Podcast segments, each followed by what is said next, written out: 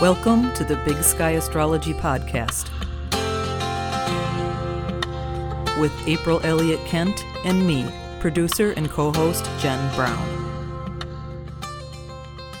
Hey friends, Jen here. Today is August 10th, 2020, and here with me is my friend who's teaching us some more ways to read the skies, astrologer April Elliott Kent. Hi, April. Hello and happy Monday, Jen. Happy Monday to you, pal. How you doing? I'm doing pretty well. How about you? I'm doing great. It's your birthday week. I mean, I know last week was your birthday week to everybody, but it's actually this week. So we're going to just say happy birthday one more time. Well, thank you. And I'm going to thank you and Joni for my fantastic birthday song. My wife Joni made a cameo last week. It was fantastic. We're going to get the entire Brown clan on here.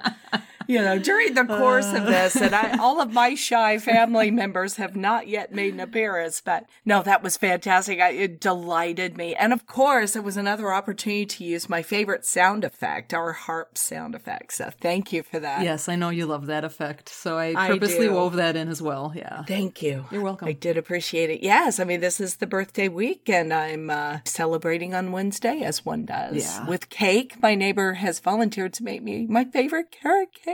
Yay. And there are other snacks that we wanted to talk about this week. Yes. Because, you know, we love our national days, and there are two very delicious ones this week. Do tell. Well, August 10th is National S'mores Day. Which we should say what that is for the rest of the world. I'm not sure if that's a thing around the world. I don't know if it is. In the United States, there's a dessert called a s'more, which is graham crackers with in the middle you roast a marshmallow over a campfire traditionally, and you put some chocolate in there, and it's a sandwich called a s'more. And it is delicious, and they call it that because once you've had one, you want some more. That's right. Yeah. And of course, we're both past Girl Scouts, right? You were a Girl Scout, weren't you? yeah.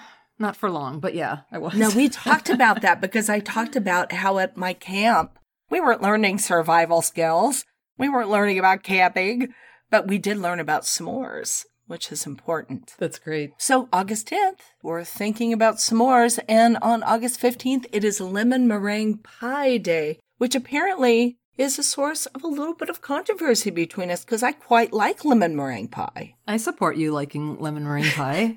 Thank you, Jen. I mean, that's fine. But, but you yourself are not a mad fan of it, although you said. Well, my grandmother has a very famous lemon meringue pie recipe, at least famous in the uh, Milwaukee area. Well, what is it famous for? It's just really delicious. Her meringue was quite delightful if you liked that sort of thing. And she made a homemade pie crust that she always called her never fail pie crust. that sounds delicious. And it was her traditional dessert that she would always bring to different events with the family. I love it, but I can't make it. And we've got an entire tree full of Meyer lemons hmm. that at any given time is just overflowing with lemons. And so I've tried them many times. I've also tried lemon bars. I don't have great skill in the custardy desserts. Would you like me to send you my grandmother's lemon meringue pie recipe? I would love it. I would love it. I will do that. And of course, now our listeners are going to be clamoring for this recipe as well.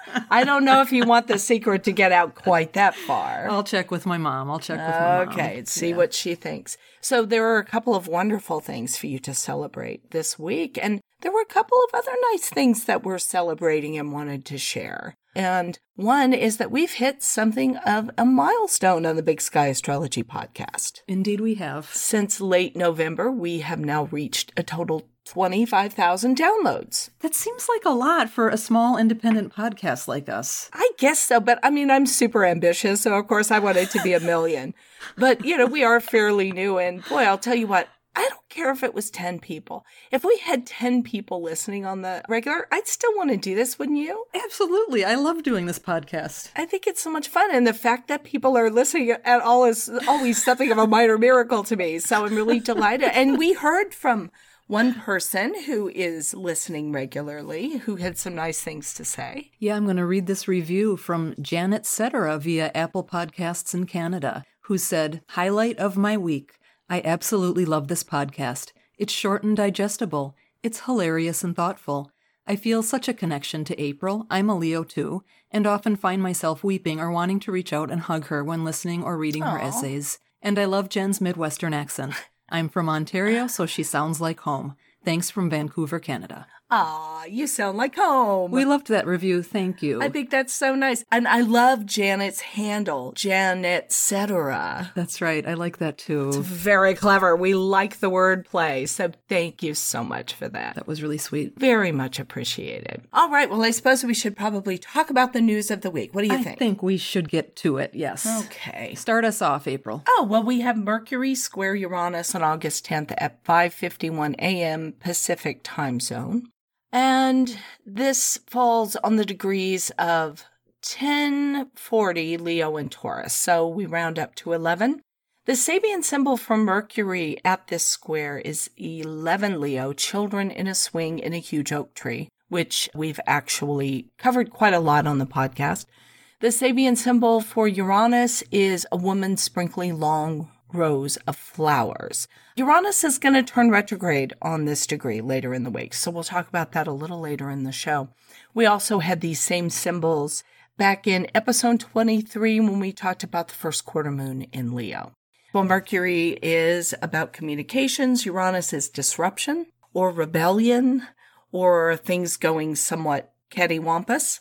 It can work a little bit like a Mercury retrograde sometimes when Mercury makes a close, hard aspect to Uranus. Oh, really? Mm-hmm. That's interesting. But watch it and see. Yeah, okay. I think you'll probably find that it's true and that seems to happen. okay. This is a continuation of the story that began on April 30th when Mercury met up in a conjunction with Uranus. The opening square. Mm-hmm.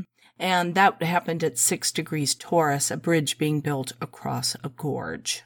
So you can go back to episode 23, Talking Taurus and the Void of Course Moon, to hear more about that. Wasn't that the one that your parents appeared on? They were on 22, I believe. So the Ah. one before. We had a couple of Taurus episodes back to back. Oh, So I think it was the one right before that, I'm pretty sure. That's where I've gotten confused. So just think it's also awakening of our ideas. I mean, these can be little flashes of inspiration. Anytime you get Sun or Mercury connecting with Uranus, it can be a time of great inspiration. It's not necessarily, well, they are more bolts out of the blue when you've got a square. I was thinking of it as surprising news, maybe. Mm-hmm. Yeah, it can be that as well. Yeah. It can be something you didn't expect to hear. But maybe pleasant surprising news because of the nice Sabian symbols. This is what I'm wondering because they are nice symbols, and we have another aspect we'll talk about later this week that is it has some pretty unpleasant symbolism generally, but that the Sabian symbols are nice for. We shall see. I like the idea of children swinging in the huge oak tree. That is the play, the creativity, the fun of Mercury being in Leo. A woman sprinkling long rows of flowers. I like because it suggests that although this seems to come out of the blue, the idea that you get the inspiration, the news, it's actually been growing for a while, probably Oh, interesting. because of that symbolism of cultivating, of growing. So, you know, like they always say, inspiration is 10% inspiration and 90% perspiration. yeah. You know, when you have actually worked at something for a long time and then all of a sudden it just bam seems to come out of the blue. It makes me think of the lavender fields of Tasmania. The long rows of purple, really beautiful. Ooh, Tasmania. I did not know.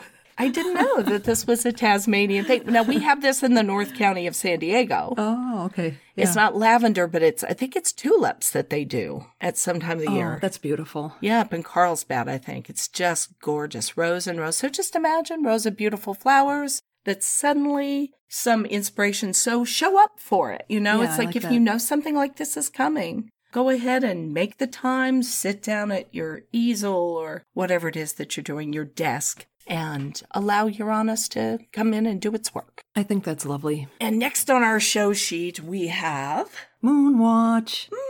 Moonwatch. Play it. Oh.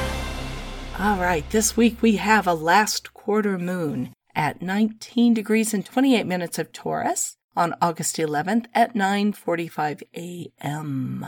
We've talked before about the last quarter moon being the moment in the lunar cycle for reflection, for taking stock, for making any last minute adjustments to hopefully get everything out of the lunar cycle that we had hoped to.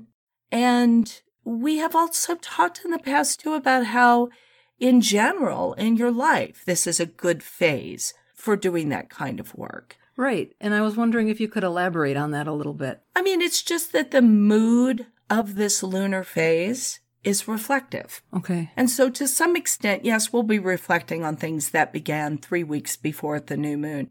But realistically, in most new moon cycles, you're not going to have a ton happen in three weeks.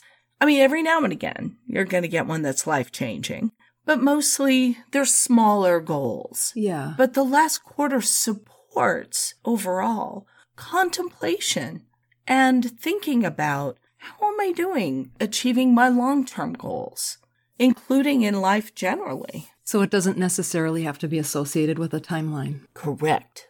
That is what I would say. I've heard some astrologers associate new moons and that type of thing with, of course, there's a 28 day period, 29 day period, but also with a six month period and with a two and a half year period. Would you say that as well? Yeah. Generally, with the lunar cycle, you're going to look at the sign the new moon is in, and then you know that six months later you're going to have a full moon in that sign. Okay, yep. That makes sense. And that is a moment of you start to see the results, perhaps, of what you initiated at the new moon previously. The two and a half year cycle perhaps refers to the progressed moon. Okay, yeah. I can't think of any other off the top of my head. We've skirted around the idea of secondary progressions because they're a little more complicated, and I am preparing some material on that that I'll be letting people know about. But by progression, which is a symbolic system of moving the chart forward in time, the progress moon changes signs every two and a half years. Got it. Okay. Beyond that, I'm not sure what people would be referring to, but I don't claim to know everything, so. Thank you for that, though. That actually makes a lot of sense putting the two and a half year period with the progressed moon because I never understood where that math came from, and that mm. totally makes sense. There could be something more that I'm just not getting. But that's one of the cycles I work with, so that springs out of my mind. Yeah, for sure. Okay. I liked the Sabian symbols for this one. The Sabian symbol for the moon at 20 Taurus is wind, clouds, and haste. Haste is not usually something we associate with Taurus. the sign of the bull. it is moving at a more languid pace until it charges. But that's more speed than haste. Haste has this suggestion of, I gotta hurry up. Right. You know? Yeah. And not necessarily well considered. But I love the vision of this symbol always because I love the sky. You know, my business is called Big Sky Astrology. Hmm. to me, it speaks of looking up in the clear, beautiful Midwestern sky where I grew up and watching the clouds moved along by the wind. But this does suggest conditions in which things are moving quickly which will be interesting for this last quarter. Yeah. The Sabian symbol for the sun in Leo at this last quarter is Zuni sun worshippers. Zuni, of course, a Native American people. And I'm not going to claim to be an expert in them. I doubt that Elsie Wheeler was either, the woman who intuited the Sabian symbols. But it's a general sense of revering nature and acknowledging its importance in our lives and also the natural rhythms and cycles of life. Putting these two together, I just felt, well, it's the importance that nature plays in our lives, that ritual plays in our lives of being intentional about what we're hoping to do moving forward. And again, it's this contemplation of the last quarter moon. It is, how have I been doing up to now? And really kind of tweaking that a little bit so that we have a strategy going forward. And ritual can be part of that. A lot of people use ritual in that way still. And really acknowledging the rhythm of the sun in particular. Again, this is the season of Leo. It's the season for creativity, for relaxation, for recreation. Nice. Yeah, but generally things are moving fast. The moon is still pretty close to Uranus at the time of the last quarter moon, so there is a little bit of that unpredictability. Unpredictability and things kind of moving suddenly very quickly a trine to Jupiter gives a sort of a nice sense that things that are unfolding have a benign and instructive spirit to them. And the sun is trine Mars. Mars is getting ready to make some difficult aspects in other places in the sky, but it's nice that now it's being warmed by the sun. It's getting a spirit of heart opening, loving Leo energy. Yeah, a nice flowing energy. Okay. So that is Moonwatch for the week. What do we have next? Next, we have Mars squaring Pluto on August 13th at 23 degrees of Aries and Capricorn. What can you tell us, April? Well, it's the one I was kind of referring to earlier when I said, yeah, really ugly looking aspect, but it has some nice Sabian symbols. Traditionally, this is not thought of as a kind, warm aspect. No, and I'm not going to sugarcoat it, but that isn't to say that it's catastrophic necessarily or that it doesn't have positive results that we can see from it. Mars is, of course, the god of war, of conflict, and in Aries, it's like we don't want anything to stand in our way, and we're moving full tilt. Pluto refers to those processes that are beyond our control. So when you bring together those two concepts of Mars is that sense in which we have agency to make things happen and to move in a particular direction. And Pluto says, well, you really don't, you know. so, you know, and the I'm dialogue, Pluto. yeah. And uh, I always get the last word. Mhm. And planetary aspects, I should say, are like dialogue between the planets. I like that. Yeah, it's a point in people's studies where they can really get tripped up because it's geometry. And it's hard to get used to seeing the aspects. But if you just think of it as the planets are really the two characters in this play, and this is how they're communicating with each other. The style of communication with the square is there's a conflict. There could be yelling. It would be Mars who yells. Pluto, it's beneath Pluto to yell. Pluto doesn't have to yell because it looks so scary. It's like my husband always likes to say. He says he lived in Queensland, Australia for a while, where everything wants to kill you. There's all these huge spiders and everything. Okay, yeah. And he said there were some spiders that were so big, they didn't have to bite you. They're so scary looking. They could just kill you just by you Oh. seeing them. So that's Pluto a little bit of the time. Okay, yeah. So Mars square Pluto sets up a dynamic for this week where we learn a little something about the limits of our personal efficacy and power and how far we can push. And those Capricorn planets, starting with Jupiter last week. So Jupiter, Pluto, and Saturn in turn are going to stop that Mars in its tracks. You can't always just be pushing forward at warp speed. You can get tripped up.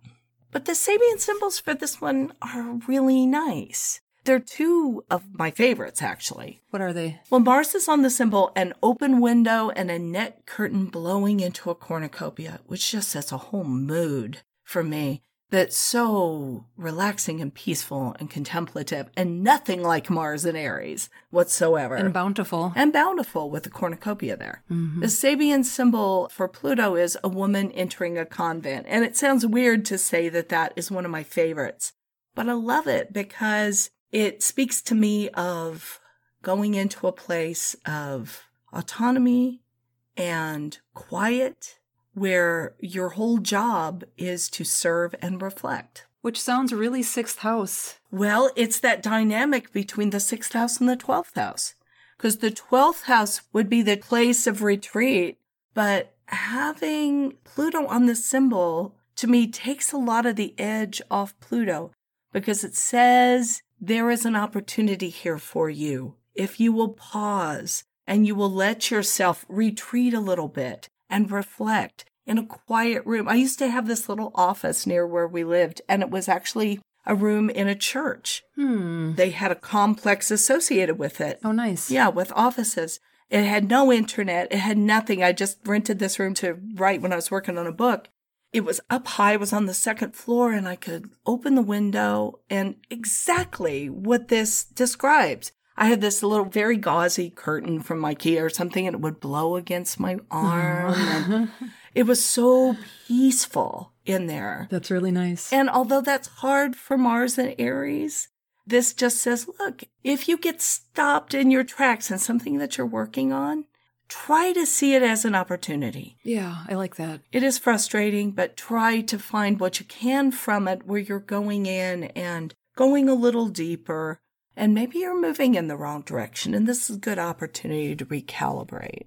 Yeah, because we don't want to be Pollyanna-ish about this aspect because it's not traditionally an easy aspect. But I like that take on it, April, because you can try to channel the energy, you know, taking action to transform in a positive way. Taking action is Mars, transformation is Pluto. I mean, if change is incoming, what do you want it to look like? What direction can you help move it? Mm-hmm. You can think back to March, like we were talking about last week. What were the personal stories playing out for you? What now can you do to move that forward in a positive way, those stories? Right, because that's, of course, also when we had Mars and Pluto together, just like we had Mars and Jupiter, as you were talking about. And that was on March 22nd. Exactly. This is the first in three squares between Mars and Pluto. And the next one will come on October 9th. And then the final one is on December 23rd. And it's actually on these same degrees, on these same Sabian symbols. So know that this is the opening salvo mm-hmm. in an extended campaign. Mm-hmm. And this is always the toughest one when we encounter the first one because it's new and we'll trip. Yeah. you know, Mars and Aries moving with all haste back to that Sabian symbol for the last quarter moon in Taurus. And if we're moving too fast, then the Pluto will really hit us hard and and it has this way of making us feel we're not terribly significant is how it will feel. But this is the first one. The second one on October 9th will probably be a little easier, and the third one on December 23rd, a little easier still. Yeah, okay. We also have Uranus turning retrograde this week on August 15th at 7:26 a.m. Pacific time, and it's again on that symbol of woman sprinkling long rows of flowers. So the last retrograde period for Uranus was between August 11th, 2019 and January 10th, 2020, and it will go direct again in January. So for now, Uranus, you know, again, the couple of days either side of the station where it's actually moving retrograde tend to be the most fraught. Uh-huh. and it brings a little bit of extra energy, I think, to that last quarter moon, too, because that last quarter moon is close to Uranus, which, as we said, was getting ready to turn retrograde. What happens when a planet moves backwards is it becomes more internalized, I think, in its effects. And also, it is a time where it can sometimes act actually the opposite of what we associate it with. So if Uranus is about things being really unpredictable or coming out of nowhere or being very rebellious or whatever it is with Uranus, as it turns retrograde, I suspect we'll begin to see a little less of that. We've been seeing a lot of it in society. We sure have. Yeah, people not, you know, agreeing about things and wanting to do things their own way and all of that. And this says, hmm, this is probably, we're probably moving into a period through January of a little bit of that backing off, receding into the background a little bit. I think. Yeah, okay. We shall see. I guess we shall. But Uranus, you know, again, is one of those that's retrograde half the year, practically, five months or something. So it's really around the time that it moves that we start to see the evidence of what it wants to do. And if people know their birth charts, and we can link an article where you can find your birth chart, and Uranus stationing is hitting a sensitive point in your chart, then you'll feel that energy more strongly. Yeah. And we're looking at the point again 10 degrees, 41 minutes of Taurus, roughly 11 degrees of Taurus. And that post that we link to attempts to guide you through how to find that point in your chart. I have a little video in there with it, as well as written instructions. So if you have something in your chart around 11 degrees of a fixed sign, Taurus, Leo, Scorpio, or Aquarius, those could be an interesting few days for you. Yeah, okay. And finally, we have a very lovely aspect between Sun and Mercury and Mars, which we touched on a little bit earlier. But this is on August 16th at 7:03 a.m and 10:30 p.m. The first one's Sun, second one's Mercury. Trines, all things being equal, can be quite nice. You know, Mars is getting ready to go into battle with some big ferocious planets. You know, Saturn and Pluto, even Jupiter, no walk in the park when it's a square. This is nice because it's like he's getting some warmth, he's getting some love, he's getting some sunshine from the sun, he's getting some information and a pep talk from Mercury going into August 16th and the end of the week. This is a time to act with heart, to act on your creative impulses, and just try to ignore all that messy Mars Pluto stuff from earlier in the week. Yeah. There were some Sabian symbols that I thought you had some really good thoughts about. Do you want to say what they are? Well, the Sabian symbol for the Sun and Mercury is 25 Leo, a large camel crossing the desert. And the Sabian symbol for Mars at 25 Aries is a double promise. They both, to me, speak about duality. A camel can have two humps, and it's a double promise. It's also interesting to me that the Sun and Mercury are together because those are two planets together. So it's again that duality getting Mm. emphasized to me. Yeah, good point. But I think about a camel crossing the desert. It's methodical, it's slow, it's plodding, but it can go the distance, and presumably its goal is to get somewhere in the future. I think about a double promise, which is also future focused. You know, inherently, it's a pledge about the future, right? You will do something. So both of these symbols to me are about planning. It seems like we're getting a lot of cosmic messages lately around planning for the future. Like last week's podcast, we had the full moon in Aquarius, and we were talking about it being a future focused sign. At the end of the year, Jupiter and Saturn are coming together in Aquarius. For me, pulling all this together, I think there are messages here around what direction are you headed? And with the duality of these symbols, it might be about having a plan, but also having a backup plan. Ah, that's a really good insight. I wondered about that double promise symbol. Uh huh. I've never known entirely what to make of it, but I like that. That's a really nice interpretation. Thank you. I just love the picture of the camel crossing the desert. That's right. I love the desert. And I like camels, but boy, they smell bad. Have you met a lot of camels? We have the world famous San Diego Zoo. oh, yes. which is a really fine organization and does a lot of really good conservation work and this kind of thing. And they have a pretty nice environment that they've set up for the camels, but boy, they do not smell good.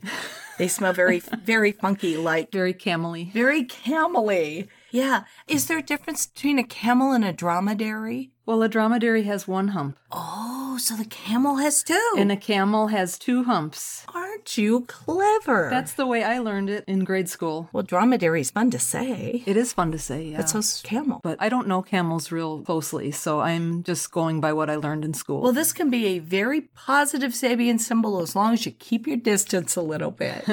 I just see it walking off across the horizon. yeah. Well, my friend, I believe that is everything we have on our show sheet. Have we done it? We have done it, episode 38. 38. We're moving right up on 40, aren't we? We are. 40 seems like a lot. it really Doesn't it? does kind of seem like a lot. Yeah. Uh-huh. I've loved every one of them. I have too, for sure. Well, we hope you are all enjoying it too. And thank you for listening to the Big Sky Astrology podcast. 25,000 times. 25,000 times. And if there's only 10 of you, you have really been working hard and we really appreciate it. If you like what you're hearing, be sure to subscribe, rate and review, tell a friend. You can read show notes and full transcripts and leave your comments about each episode at our website, bigskyastropod.com. We hope that you will help us spread the word. And if you're in a position to be able to financially support the podcast, please go to bigskyastropod.com and kick in a few dollars. We depend on you and we appreciate you. So thank you. We do. Yeah. Well, join us again bright and early next Monday. And until then, keep your feet on the ground. And your eyes on the stars. Thank you for listening. To learn more about April Elliott Kent, please check out her website, bigskyastrology.com, where you can sign up for her newsletter, read her thought provoking weekly essays, purchase her books, sign up for a personal astrology reading, and more. That's all for today. If you like what you're listening to, please take a moment to rate and review this podcast and hit subscribe to stay current with new episodes. You can follow Big Sky Astrology on Facebook, Instagram, and Twitter at Big Sky Astrology. Thanks again for joining us, and we'll catch you next time.